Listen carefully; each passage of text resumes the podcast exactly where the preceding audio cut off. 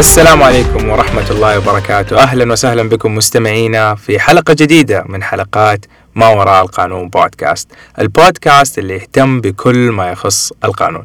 في حلقتنا اليوم ضيف جديد ضيف مميز بعيد عن القانون شوية لكن حتستفيدوا منه كثير.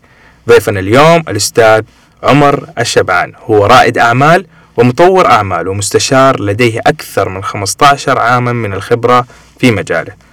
مؤسس شركة The Space وهي شركة سعودية تركز على تطوير وتشغيل مساحات العمل المشتركة وحاضنات الأعمال.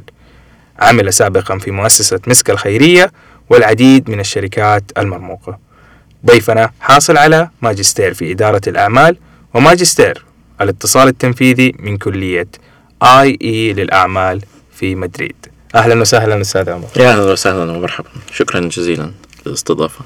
أهلا وسهلا أستاذ عمر. آه عادة يكونوا ضيوفنا قانونيين بس إحنا اليوم جدا محظوظين إنه يكون معانا شخص آه من رواد الأعمال يشاركنا ونحاول إننا نلاقي نقطة وصل بين ر- رواد الأعمال والقانونيين. الشرف لي. شكرا جزيلا على الاستضافة. جميل جدا. أستاذ عمر يعني نبدأ آه، حوارنا دائما عن كيف ممكن القانوني آه، سواء كان محامي أو غير محامي يستفيد من ريادة الأعمال؟ قبل ما نتطرق لهذا الموضوع إذا ممكن تعطينا تعريف بسيط عن ريادة الأعمال؟ يعني ريادة الأعمال مصطلح آه، انتشر مؤخرا بشكل جدا كبير ولكن هو ما هو جديد. آه، ببساطة ريادة الأعمال هي لما الشخص يترك آه، العمل الوظيفي في شركة أو اللي نسميهم كوربريت أو في يعني مجال الحكومي وينشئ شركة خاصة فيه. آه، إنشاء الشركة الخاصة هذه بدأ يصير ترند بسبب وجود يعني الإنترنت وال social media وكل المنصات اللي تساعد على ربط ال- العرض مع الطلب ال demand وال supply فبدأت تنتشر ريادة الأعمال بشكل جدا كبير بسبب آه، حلها للمشاكل الموجودة من مشاكل التوصيل لمشاكل اللي تقدر تتخيلها في المنصات اللي موجودة. فرياده الأعمال ما هو شيء جديد ولكن الانتشار الهائل اللي حاصل خصوصا إنه كثير من الشباب في العصر ده في اللي نسميهم إحنا جنريشن زد آه عندهم ميل مرة كبير إنهم آه يتوجهوا لرياده الأعمال بدل ما يتوجهوا للعمل في الشركات ال- الكبيرة أو الجهات الحكومية يعتبروا إنه العمل هذا فيه حرية أكثر في مجال الإبداع أكثر. آه وبرضه ممكن يعني الإنسان ينجح ويوصل ل يعني ل- لمناصب أو ل- لمراحل مرموقه آه فيحاول إنه يأخذ ال- الرود ده خصوصا لما يكون في شركات جديد كثيرة نجحت يعني من زمان مثل كريم وغيره الجهات أو الشركات اللي كانت آه بدأت صغيرة وصارت الآن شركات عملاقة توظف يعني الآلاف ومئات الآلاف. فكل شاب اليوم عنده الحلم انه يكون عنده آه مشروع ناشئ ويكون رائد أعمال ناجح ويعيش الحياة اللي هو يعني يمكن يعني تتصور لنا في السيليكون فالي وفي الأماكن هذه كلها. فيمكن هذه هي ريادة الأعمال بشكل مختصر يعني طيب أستاذ عمر عندي سؤال يعني مرة مهم إيش هو اللي يميز رائد الأعمال؟ ريادة الأعمال بشكل عام آه، يعني كثر السؤال هل رائد الأعمال يولد ولا يصنع؟ هذه تعرفوا زي كم صحيح. لما يكون في سؤال إنه هل القائد يصنع ولا. آه، ف يعني في في مدرستين في مدرسة تقول لا رائد الأعمال هو شخص عنده اللي يسموها ال entrepreneurial spirit عنده روح الريادة هذه موجودة فيه مزروعة فيه بتربيته بنشأته ممكن يكون هو صغير اشتغل مثلا في آه، في دكان أبوه إلى آخره. وفي نظرة ثانية تقول لا ريادة الأعمال هو شيء تكتسب ممكن الإنسان إنه يتعلمها ممكن الإنسان يتعلم كيف يصنع مشروع ناجح وفي خطوات وفي نماذج عمل وإلى آخره. يعني أنا من الناس اللي يميلوا إنه الأولى والإثنين مع بعض. يعني أحيانا إيوه لازم الإنسان يكون عنده بذرة ريادة أعمال، في ناس سبحان الله يمكن يجلسوا طول حياتهم في وظيفة وفي نفس الوظيفة وفي نفس المكان ويبدعوا في هذا الموضوع، في ناس تلاقيهم ما يقدروا يجلسوا ستة شهور على بعضها في مكان، ف يعني قد يكون لازم يكون في بذرة أساسية موجودة عند الإنسان عشان يكون رائد أعمال، ولكن هذه البذرة تصقل وتدر وتحسن والانسان ممكن يتعلم بحيث إنه يصير رائد أعمال آه، ناجح. طيب آه، في الفترة الماضية يعني حتى بشاعر ممكن تشاركيني في هذا الموضوع لاحظنا إنه في كثير من الأشخاص يقولوا عن نفسهم إنهم رائدين أعمال. آه، وطبعا ممكن ما يكون عندهم المؤهلات أو زي ما ذكرت أستاذ عمر ما يكون عندهم البذرة هذه. طيب هل في شهادات أو رخص معينة ممكن يأخذها رائد الأعمال عشان يكون رائد أعمال؟ عنده شهادة زي ما يقول. تمام. يعني من حوالي خلينا نقول 15 أو 20 سنة كان الطريق الأمثل عشان الانسان يدخل مجال ريادة الأعمال أو الأعمال بشكل عام إنه ياخذ شهادة ماجستير في إدارة الأعمال MBA هذه بتاخذ معها 15 20 سنة. من حوالي يمكن 10 سنوات أو أقل شوية أكثر شوية ماني فاكر بدات تطلع نماذج مختلفة تماما. آه، صار في شيء اسمه business model canvas يعني نموذج العمل اللي هو أنت تبنيه خلال يمكن ساعتين وتجرب وصاروا الناس يؤمنوا إنه اليوم لو عندك نموذج عمل أنت تبدأ المشروع وتجرب بعدين تعدل بعدين تجرب بعدين تخطأ بعدين تعدل يعني اللي يسموه iteration الاصطلاح ده. ف يعني في في شهادات في رخص ولكن آه، بشكل عام اليوم ريادة الأعمال لا تقتصر على شخص واحد. يعني اليوم إحنا خلينا نفكر على مثلا أي منصة اليوم سواء منصة توصيل أو غيره. المنصة هذه حتحتاج رائد الأعمال اللي يشتغل على موضوع التسويق ويشتغل على موضوع الفكرة وإلى آخره. ولكن حيحتاج أيضا الشريك التقني اللي يطور المنصة ويشتغل على تجربة المستخدم وإلى آخره. فاليوم ريادة الأعمال لا تقتصر على شخص واحد. يمكن إحنا شوية الإعلام مثل لنا والله آه، ستيف جوبز هو اللي سوى أبل. طب ما هو في وراه يعني آه، مهندسين طاقم وجيش من ال من ال بالضبط. وهذا الشيء ينطبق على الجميع. فيمكن آه، يعني آه، في شهادات في آه، أشياء واحد ممكن يتعلمها في دورات كثير وفي أصلا وفي طرق ثانية علشان الإنسان يصير رائد أعمال. يعني اليوم في مسرعات أعمال في حاضنه أعمال في أشياء مرة كثير تخلي الشخص ده يصقل ال- ال- الموهبة اللي عنده وال- والعلم اللي عنده بحيث إنه يصير رائد أعمال. طيب أستاذ عمر آه، في الفترة الأخيرة سمعت أنه آه، في آه، رخصة دولية لريادة الأعمال أو International License for Entrepreneurship. آه، ممكن تحكينا عنها أكثر؟ وإيش الفرق بينها وبين شهادة ال MBA يعني رخصة الأعمال الدولية يعني عادة في جهات نسميهم يعني معاهد أو جهات دولية ترخص لبعض ال- الشهادات بحيث أنها تصير شهادة معتمدة زي مثلا شهادة ال project management ال PMP شهادة ال project management هي الشهادة اللي مثلا يأخذها أي شخص حابب يكون آه، مدير آه، مشاريع وياخذها في وحدة ثانية I think اللي هي اللي علاقة بموضوع الموارد البشرية اللي اسمها SHRM إلى آخره. أو ال CFA للناس اللي عندهم ال accounting وال finance إلى آخره.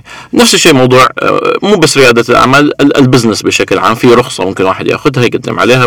من خلالها يصير آه، مرخص إنه يعني يشتغل يكون رائد أعمال. ولكن أنا اعتقادي الشخصي اليوم إذا الإنسان حابب إنه يكون عنده حصيلة علمية جيدة. ال MBA ما يزال خيار ممتاز جدا خصوصا لو كان من جامعة مرموقة جامعة جيدة.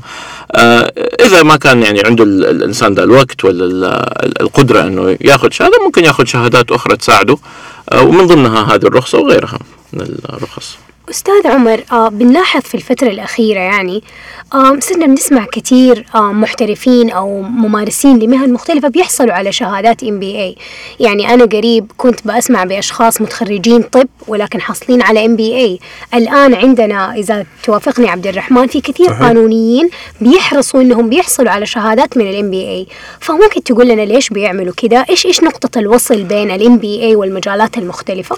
هو يمكن اليوم اللي صاير إنه يعني كمحامين. المحامي اليوم ما هو بس محامي هو محامي هو صاحب آه، مكتب محاماة. مكتب المحاماة هذه فيها آه، تسويق وفيها أمور مالية وفيها توظيف وفيها استراتيجية وفيها أمور كثيرة. فتلاقي المحامي آه، يعني عنده يعني ملم جدا في الأمور القانونية بس قد يكون ما عنده أي إلمام في في الجوانب الإدارية والجوانب التشغيلية. فلما يجي يبغى يوظف ناس ولا يجي يبغى ي- يرقي ناس ولا يبغى يسوي مثلا نظام عشان الترقية ولا نظام عشان المكافآت تلاقي لازم يستعير. يستعين بأشخاص آخرين. فيمكن كثير من مثلا فرق يعني على سبيل المثال ما يتعلق بالقانون آه، بحد ذاته كثير من يعني القانونيين بدأوا يشوفوا موضوع سواء الإم بي اي أو الدرجات الأخرى اللي هي مماثلة زي مثلا آه، ال master in business law ولا LLM ولا إلى آخره بحيث إنهم يقووا الجانب ال- ال- اللي نسميه إحنا الجانب التجاري الجانب الإداري ال commercial. وهذا الشيء يديهم آه، ميزة تنافسية أكبر مع ال- يعني ال clients ولا ال- آه، طالبي الخدمة. لأنه بالنسبة لهم حيلاقوا إنه ال- الشخص ده مو بس يفهم الجانب القانوني يفهم الجانب التجاري والجانب الإداري من الموضوع. وهذا الشيء ينطبق على كل التخصصات الأخرى. يعني الطبيب اللي هو حابب يصير مدير مستشفى لازم يكون في عنده إلمام. المهندس اللي لازم اللي حابب يصير آه، مدير مشروع وإلى آخره. وصحيح هذا الشيء يعني أنا أعتقد من وجهة نظري آه، مكاتب المحاماة تشتغل 70 أو 80% يعتمد منها على ال marketing أو الترويج لها. فأعتقد هنا تكمن أهمية صحيح. الشهادات الإدارية يعني في هذا الجانب. حتى الأعمال الإدارية يعني تأخذ جزء كبير جدا من آه، من أعمال القانونية خصوصا انه ال managing partner على سبيل المثال دائما في الشركات الكبيرة يتفرغ فقط للاداره ويعني أعمال قانونية لا تتجاوز 10% تقريبا. صحيح. فلازم المحامين يكون عندهم إلمام كبير بهذه الأمور. صحيح. أستاذ عمر آه في وسط كلامنا قبل شوية قلت لفظ كذا استهواني قلت حاضنات أو مسرعات. ممكن شوية تتكلم لنا عن هذه المصطلحات؟ لأنه كقانونيين وأغلب مستمعينا من القانونيين أعتقد أنه هذه ال- الألفاظ مبهمة لنا بعض الشيء. أكيد. هو برزت في يعني آه، خلينا نقول في يمكن آخر كمان 10 15 سنة يمكن أكثر شوية آم، ما يسمى بحاضنات الأعمال مسرعات الأعمال مساحات العمل المشتركة. آم، آه، بالهدف اللي تكلمنا فيه تماما إنه صار في اهتمام مرة كبير وتدفق هائل من الشباب والشابات اللي هم حابين يدخلوا في مجال ريادة الأعمال عالميا طبعا إحنا بنتكلم. ودول يحتاجوا لصقل ويحتاجوا لتدريب مو كلهم دول حتروح تقول لهم روحوا أدرسوا في الجامعة ولا روح لأنه كثير من دول الأشخاص يمكن يكونوا تركوا الجامعة عشان يبدأوا مشروعهم. فكان لازم يكون في بيئة محيطة بيئة حاضنة تستقبل دول الأشخاص تدربهم تطورهم تشوف النموذج العمل اللي هم بيشتغلوا فيه تحطهم في وسط مرحب وسط آه، شبابي اجتماعي محفز. محفز لهم إنهم يكونوا آه، يبدعوا فيه. آه، ومن هنا برزت موضوع حاضنات أعمال مسرعات أعمال. يمكن مرة ثانية لغير المختصين الفرق بين الحاضنة والمسرع هو التالي. يعني الحاضنة تكون عادة يعني بشكل جدا كبير للأفكار اللي هي لسه حتطور فيجلسوا فترة طويلة. ويطلع من من وجود الفكرة لأنه يوصل ل إحنا نسميه MVP ولا minimum viable product اللي هو المنتج ال- يعني أقل منتج ممكن إنه يروج في في السوق okay. مسرعه الأعمال لا يكون عادة لمشاريع ناشئة already موجودة وحابة إنها تدخل في برنامج سريع بحيث إنه تأخذها من النقطة ألف إلى النقطة باء بحيث إنها تزيد مبيعاتها تحسن الاستراتيجيه حقتها آه، تحصل على تمويل فالحاضنات والمسرعات عادة تكون موجودة في مساحات تكون جاذبة جميلة تصميمها عصري. آه، ومثال عليها أيضا وجود ال coworking spaces وهي مساحات العمل المشتركة. اللي هذه تكون للأشخاص اللي هم ممكن يكونوا already أسسوا شركة وحابين أنهم يجلسوا فيها أو لسه في آه، مرحلة آه، إنشاء الفكرة. وأعتقد الآن إحنا في عصر أو في المملكة العربية السعودية بنشوف المسرعات والحاضنات بشكل كثير يعني ال coworking spaces صارت مشهورة أو مروجة عندنا في المملكة فممكن صحيح. نتكلم شوية عن هذا السوق أو هذا برضو المجال برنامج الجديد بادر كمان. فيعني آه، طلع لنا أكاديمية نون اللي حصلت قبل فترة قريبة صحيح. على جولة استثمارية أعتقد كان صحيح صار كبير. الجولة الاستثمارية هو يعني في عرف كثير من ال يعني ال ال- الجهات الجهات الحكومية عادة هي اللي تأسس حاضنات لأن الحاضنات العائد المادي ليها يعتبر آه، ما هو مرة سهل لأنه لسه دول الأشخاص لسه في البداية لسه مشروعهم ما حصل على تمويل فتلاقي الجهات الخاصة ما تحب تسوي مرة حاضنات تسوي مسرعات لأنه المسرعات ممكن يكون فيها استثمار ممكن النتائج تكون عالية. طبعا مساحات العمل المشتركة طبعا صار فيها انتشار كبير وفعلا هنا اليوم في المملكة موجود كثير coworking spaces وحاضنات ومسرعات مثال المسرعات مسرعات اللي سوتها مسك مع 500 Startups وكان فيها يمكن حوالي 20 أو 21 رائد أعمال آه، آه، سعودي ومن العالم العربي.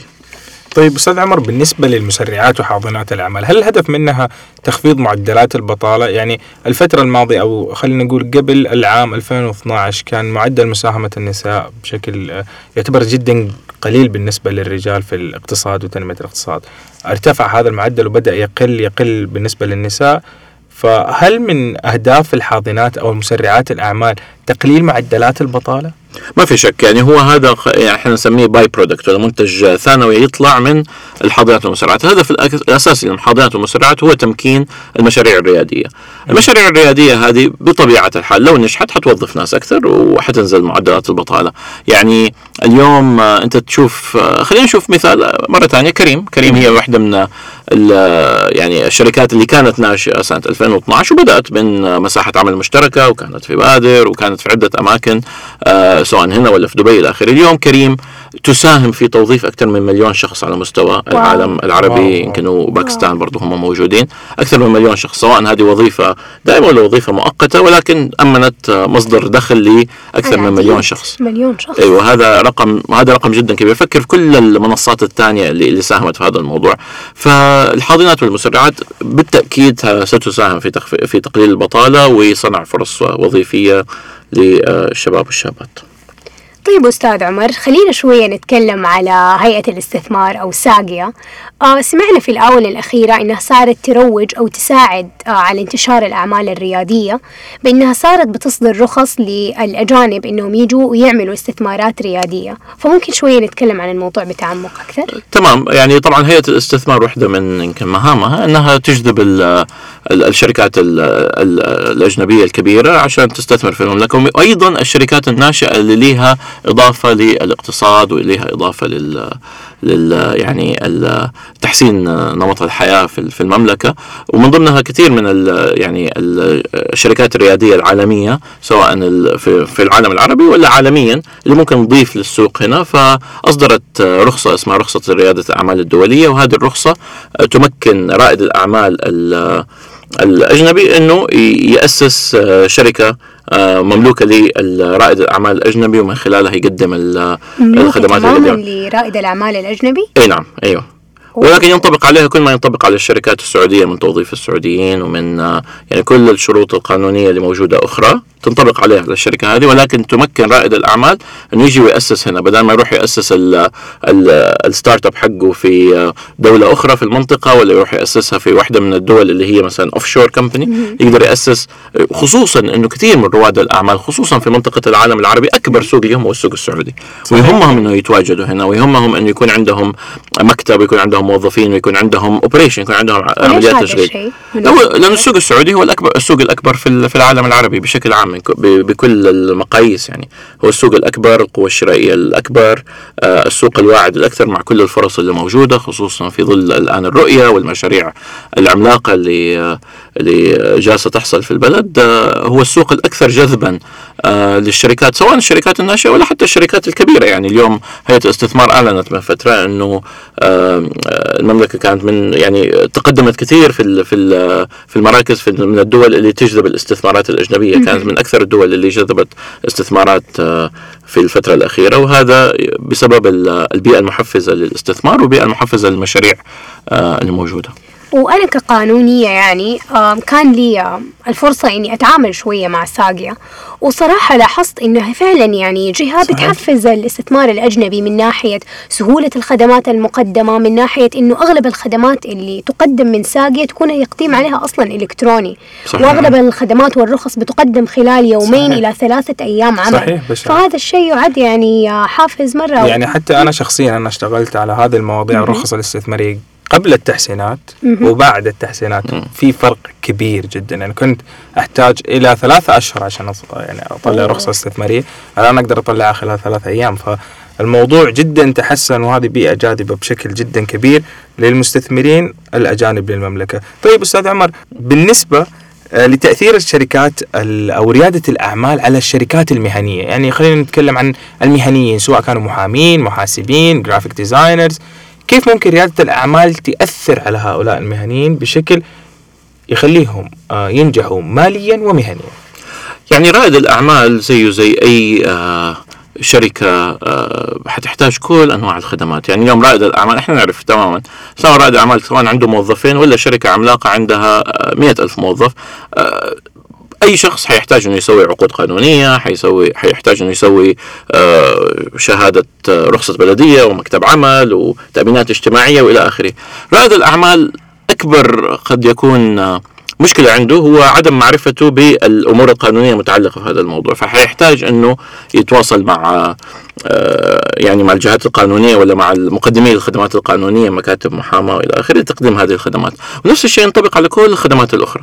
فتلاقي رائد الأعمال اليوم عشان يسوي اللوجو حق ال startup حقه يحتاج graphic designer عشان يسوي الأمور المحاسبية عنده حيحتاج يجيب محاسب والى آخره. والميزة في الموضوع إنه اليوم هذه الشركة قد تكون شركة صغيرة وربنا يكتب لها التوفيق وتكبر ويكبر معاهم المكتب اللي بدأ يشتغل معاهم ولا يكبر معاهم المحاسب ولا يكبر معاهم الجهة اللي بدأوا معاهم.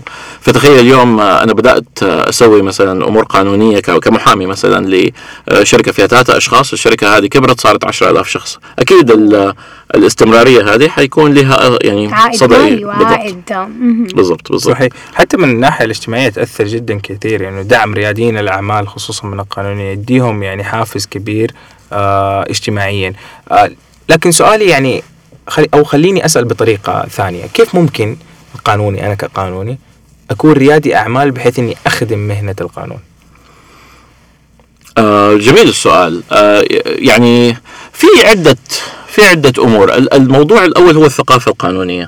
يعني أنا برأيي الشخصي أنه اليوم الثقافة القانونية ضعيفة جدا عند رواد الأعمال. وإحنا نشوفها بشكل عام عند الشركات الناشئة اللي موجودين عندنا مثلا في سواء مساحات أعمال مشتركة ولا في الحاضنات وإلى آخره. تلاقي لما يجي الموضوع للثقافة القانونية الثقافة القانونية جدا أه تحتاج لتطوير. فأتوقع نشر الثقافة القانونية هذه لها أثر إيجابي بالنهاية على مكاتب المحاماة وعلى المهنيين في هذا المجال لأنه حيساعد أنه المهنيين دولة يعني يطوروا يعني كل ما زادت الثقافة القانونية كل ما صار الاحتياج أعلى للمكاتب القانونية بشكل أول. الموضوع الثاني أنه اليوم في بالنسبة إذا نتكلم عن موضوع المحاماة بشكل عام اليوم زي أي قطاع آخر آه وصل موضوع ريادة الأعمال للشأن القانوني. صار في يعني آه خلينا نقول قطاع كبير جدا يسمى ليجل تك أو خلينا نقول التقنية القانونية. آه مثالها على سبيل المثال شركة جدا معروفة اسمها كلارا إذا ماني غلطان في سيليكون فالي ودوبهم أعلنوا عن جولة استثمارية يعني بمبلغ جيد. تسوي ربط بين الأشخاص اللي يحتاجوا رأي قانوني وبين القانونيين. وهذا يمكن أبسط مثال دائما زي ما قلنا ربط العرض مع الطلب هذا أسهل مثال. ولكن في عندك أشياء مرة كثيرة اليوم طلعت اللي تساعد القانونيين برضو إنهم يصيروا رياديين. اليوم بوجود تقنية البلوك تشين اللي كثير سمعنا عنها. ساعدت كثير إنه توثق إنه كل الأمور اللي تحتاج توثيق اليوم ما تحتاج إنه اليوم يكون في أشياء hard copy وإلى آخره. لأنه البلوك تشين تمكن إنه يكون في عملية توقيع سري وإلى آخره ويكون في تدقيق للأوراق وإلى آخره. فاليوم يمكن ال processes اللي كانت تحتاج إنه واحد كمحامي إنك تدقق 10 أوراق قانونيا صار في عندك ذكاء اصطناعي صار في عندك بلوك تشين صار عندك كثير أشياء ممكن تمكنك إنك أنت تسوي الشغل اللي كان ممكن يسويه الشخص أو يكون ممكن يسويه المحامي أو يمكن تسموه paralegal آه بشكل ما. وهذا الشيء ممكن يكون فرصة لأنه هذه الخدمة ممكن تسويها لنفسك بعدين ممكن تقدمها للأشخاص الآخرين. ويعني الباب مفتوح تماما للإبداع في هذا المجال. ففكر في أي شيء أنت تقدمه كمحامي اليوم. ممكن إنه يعني اللي نسميه يؤتمت بطريقة معينة ولا يصير automation ولا يصير له آه اللي إحنا نسميه disruption بحيث إنك أنت توصل الخدمة هذه لأكبر شريحة من الناس بأقل تكلفة. تكلفة معينة وبأعلى جودة وبأعلى جودة. صحيح. طيب أستاذ عمر باعتبارك تكلمت عن ال automation أو الأتمتة في دراسة قرأتها قبل فترة ومن جامعة مرموقة كانت بتشير أنه خلال الخمس سنوات القادمة 38% من الأعمال القانونية حيتم أتمتتها. وزي ما أنت ذكرت إنه ال legal tech لازم داخل على السوق بقوة بحيث إنه الأعمال القانونية حتبدأ تنتقل لل machines أو الأجهزة. فكيف ممكن رائدين الأعمال يستغلوا ال legal tech بطريقة تخدم أفكارهم وتخدم زيادة الأرباح المالية بالنسبة لشركات المحاماة. هو يمكن لازم المحامين ياخذوا يعني زمام المبادرة في هذا الموضوع. يعني زي ما في موضوع التقنية القانونية في موضوع مرة منتشر كبير هو موضوع التقنية المالية ال fintech. ال fintech, ال fintech تلاقي إنه معظم الأش... الأش... مو معظم كثير من الأشخاص اللي عندهم شركات fintech ما هم bankers بالأساس. يعني ما هم شغالين في القطاع البنكي. آه ويمكن ما يكونوا حتى دارسين finance هم لقوا فرصة موجودة. زي ما على سبيل المثال اللي ناس بدأوا في موضوع ال logistics وموضوع التوصيل يمكن ما يكون هم هذا ال background حقهم الأساسي. آه هم شافوا فرصة وأخذوا الفرصة وبدأوا يشتغلوا عليها. فاليوم لما أنت تسوي legal tech آه ما أتوقع أنه حتجي نقابة المحامين تجي تقول أنت يا legal tech لازم تكون مرخص ك platform لأنه هذه المنصة بالنهاية كل اللي بتسويه هي بتوصل صاحب الطلب مع المزود الخدمة.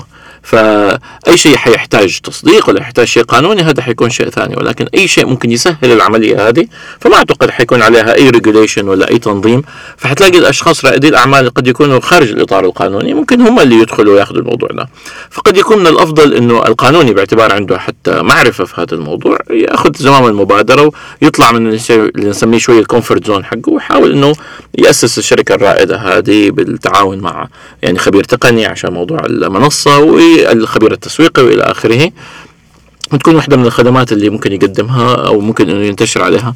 قد يكون واحدة من التحديات اللي موجودة لو كان قانوني اللي حيسوي الشيء ده هو روح المنافسة اللي حتكون موجودة. يمكن يكون مكتب محامي ثاني ما عنده رغبة إنه يسوي ولكن في طرق كثيرة يعني للتغلب على هذا الموضوع. صحيح حتى لو تعرفي بشار في عندنا نموذج سعودي آه لطريقة العقود الإلكترونية بحيث إنك أنت تعبي form بجميع البيانات آه وبعدين ترسل له هو يدقق ال form يرجع لك باستفسارات في النهاية يجيك عقد وهل بيعطيك نفس الجودة اللي يقدمها الشخص الطبيعي؟ الصراحة أنا شخصيا ما جربت ولا أعرف أحد جرب لكن شفت إنه في خدمة بهذه الطريقة تقدم يعني. جميل جدا، في برضه موضوع منتشر كثير في آه، في ال في ال يعني معظم التخصصات المهنية زي ما تفضلت اللي هو موضوع الشات بود اللي هو شخص اللي هو يسأل تسأله. يمكن لو شفته من فترة يمكن طلعت تجربة هيئة الغذاء والدواء. آه سوت أظن زي بيرسونا أو شخصيه يمكن كان اسمها سارة. وأي سؤال تسألها على موضوع الغذاء والدواء والتراخيص وكذا تجاوبك يعني باستخدام الذكاء الاصطناعي. فممكن يكون هذا الشيء في المستقبل المواضيع القانونية خصوصا الاشياء اللي هي الاسئله السهلة السهله اللي فيها سرد للقانون يعني سهلة اللي هي القانون يعني واحد زائد واحد يساوي اثنين ما اللي فيها رأي قانوني معقد وإلى آخره. فهذا الشيء أنا متأكد أنت ذكرت 38% أنا متأكد ماني مستغرب من النسبة هذه يعني أتوقع النسبة هذه قد تزيد في المستقبل كمان. نرجع تاني لريادة الأعمال أستاذ عمر. كقانونية حابة أعرف إذا في جهات أخرى آه سواء كانت حكومية أو غير حكومية آه بتساعد على ترويج النشاطات الريادية للأعمال. أكثر. طبعا يعني الاهتمام بريادة الأعمال موجود على على مستوى عدة جهات حكومية. وفي يعني في السنوات الأخيرة حتى شرعت لقوانين قد أنا برأيي آه كانت ليها دور جدا كبير في انتشار ريادة الأعمال. وجعل ريادة الأعمال واحدة من القطاعات الأقل خطورة. يعني أنا حدي مثال. آه يمكن وزارة التجارة إذا ماني غلطان هي اللي صدرت القانون آه سواء عن طريق هيئة المنشآت المتوسطة والصغيرة أو حتى يمكن هي وزارة التجارة اللي هو قانون الإفلاس قانون الإفلاس هي واحدة من القوانين اللي جدا ساعدت رواد الأعمال أنهم ياخذوا آه خطوة إلى الأمام لأنه تعرفوا بعدم وجود قانون الإفلاس لا سمح الله إذا كان الإنسان فتح مشروع ريادي والمشاريع الريادية بطبيعتها هي مشاريع خطيرة يعني فيها خطورة أو فيها risk أو فيها يسموهم ventures ال venture هو هذا في خطورة فوجود قانون الإفلاس ساهم إنه الإنسان يعرف إنه على الأقل يعني ظهره محمي. لا سمح الله صار في أي حاجة يقدر يقدم قانون الإفلاس ويحمى من قبل القانون بالمطالبات اللي ممكن تحصل طبعا بما يعني بكل الشروط اللي موجودة. فهذا واحدة من القوانين اللي أثرت تأثير جدا كبير. آه، على ذكر هيئة المنشآت المتوسطة والصغيرة هذه واحدة من الجهات اللي لها دور مرة كبير في آه، دعم وتعزيز ريادة الأعمال. آه، هي اللي الجهة اللي بتشرع للحاضنات والمسرعات. هذه واحدة من الأشياء يمكن برضو. أوه. يعني إحنا ك... أنا شخصيا كتجربة يمكن من حوالي خمس ست سنوات أفتكر مساحات العمل المشتركة ما كانت مرخصة. ما كان لها ترخيص فالسجل التجاري ما في شيء اسمه رخصة حاضنة أعمال ولا مساحة عمل مشتركة. الآن لها ترخيص والترخيص هذا حتى يديك مزايا. يديكم مزايا في الاحتضان يديكم مزايا في الدعم اللي ممكن أوه. تحصل عليه سواء من هيئة المنشآت ولا حتى من بنك التنمية الاجتماعي وغيره من الجهات الحكومية والجهات يعني غير الحكومية.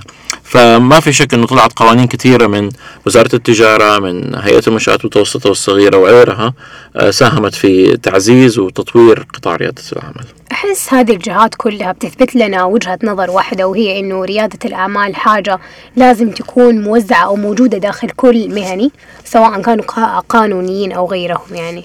صحيح حتى الإيجاد يعني حلول للمشاكل اللي إحنا بنواجهها بطريقة يعني عندنا ما شاء الله التقنية ربنا رزقنا هي ممكن نستخدمها إنه نحل مشاكل كثير موجودة بدل ما إحنا آه، نترك آه، خدمة كبيرة مثل التقنية آه، بدون أي فائدة وبدون أي استغلال.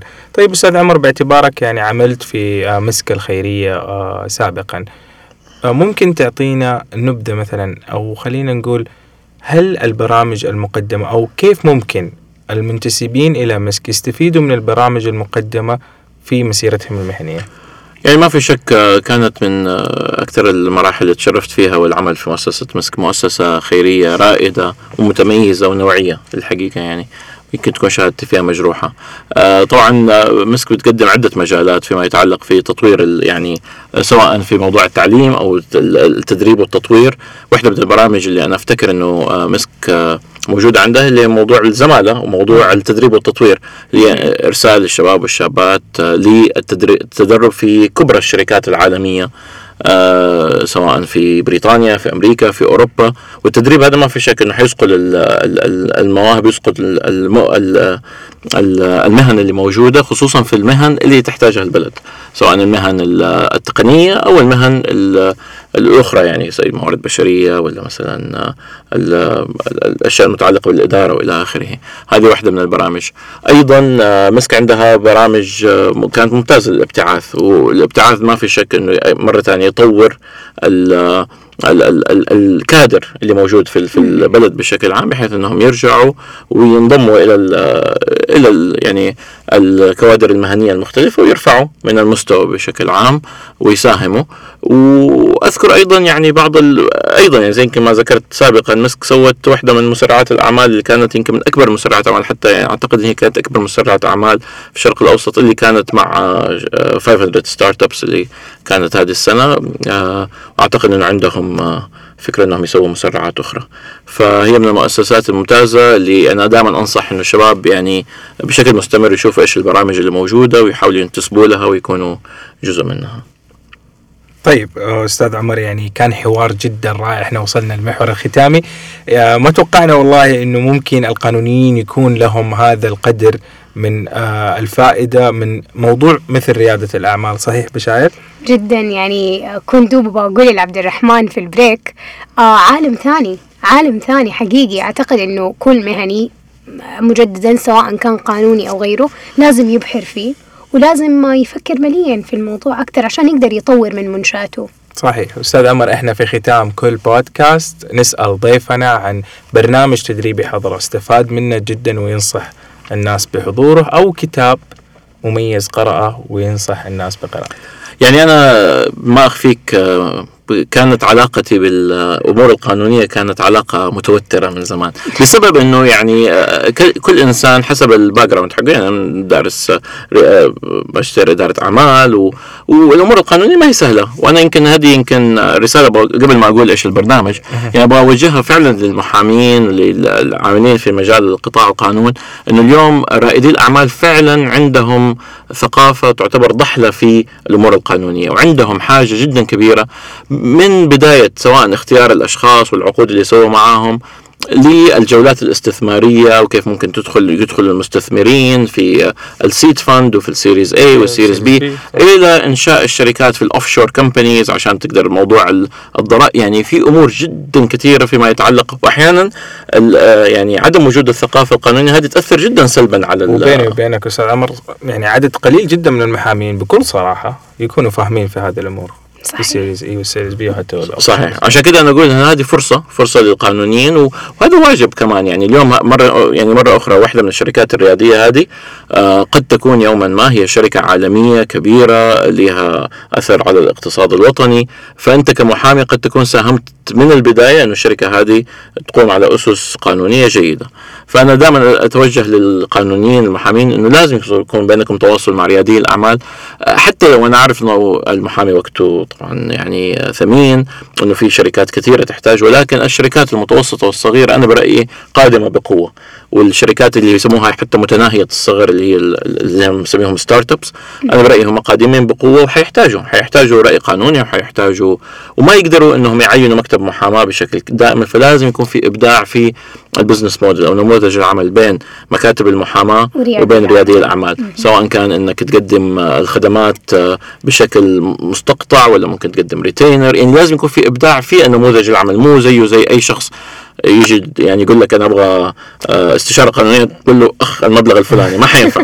يعني آه، حيقول لك شكرا مع السلامة وحيروح هي ويل جوجل وممكن يعني يجيب العيد. فصراحة أنا رأيي إنه هذا شيء جدا مهم ويعني أحث جميع القائمين في المجال القانوني إنهم يعني يحطوا يدهم بيد ريادي الأعمال وإن شاء الله حيشوف الفائدة للجميع. بالنسبة للبرنامج اللي يمكن أنا حضرته واستفدت منه في هذا الموضوع بالذات زي ما قلت علاقتي كانت ضعيفة في الموضوع. في 2013 آه، الجامعة اللي تخرج أخذت منها الماجستير اللي هي IE Business School في أسبانيا سووا برنامج اسمه Legal Bridge to the Silicon Valley. وكل هدفه إنه نروح على سيليكون فالي رحنا قابلنا فيسبوك وجوجل و- ويامر و Plug and Play وكل الشركات الريادية الكبيرة كل الشركات التقنية العالمية. وكنا بنتكلم معهم من وجهة نظر قانونية إنه كيف أنت you set up ال business إيش الأمور القانونية. حتى رحنا على مكتبين محاميه يعني مكاتب محاماة مرة كبيرة يمكن يعني راح اسمهم عن بالي. فكان كل هدف الزيارة الأسبوع كامل هذا ال program إنه نتعرف على الجوانب القانونية من رياده الأعمال التحديات اللي تواجه الشركات في إنشاء الشركات الناشئة من وجهة نظر قانونية. فكان بالنسبة لي برنامج جدا ممتاز ما أعرف لو هو لسه قائم ولا لا ولكن أنا متأكد في برامج كثيرة تسلط الضوء على الموضوع. هنا تصدق يا بشار يبغى لنا نطلع لها والله يبغى لنا. International sorry say it again. اسمه Legal Bridge to the Silicon Valley Legal Bridge to the Silicon Valley اي نعم. في IE مدريد إسبانيا. حتى مكان ممتاز والله. هم حياخذوكم على السيليكون فالي اللي هو في أمريكا في سان فرانسيسكو ويعني حتزوروا مكان زي فيسبوك زي جوجل طبعا لو كان برنامج قائم لو ما هو كان قائم أتوقع في جهات كثيرة يعني. لأنه صراحة لما واحد يبغى يتعلم على موضوع ريادة الأعمال الأفضل إنه يروح للنموذج اللي خلينا نقول الأمثل اللي هو سيليكون فالي سيليكون فالي هو اللي طلعت منه فيسبوك وجوجل ويعني يوتيوب كل الجهات الكبيرة هذه. وعندهم منظومة ريادة أعمال متكاملة. من ضمنها زي ما تكلمنا المحامين والشركات اللي تدعم وال venture capitals وصناديق رأس مال الاستثمار الجريء وإلى آخره. أستاذ عمر يعطيك ألف عافية. شكرا لك لوقتك. نورتنا وحقيقي استفدنا منك الكثير. وأتمنى من المستمعين أنهم كمان يكونوا استفادوا. يعطيك ألف عافية. الله يعافيك وشكرا جزيلا للاستضافة وأتمنى لكم التوفيق في البودكاست الجميل وتسلطوا الضوء على مواضيع كثيرة في مجال القانون إن شاء الله.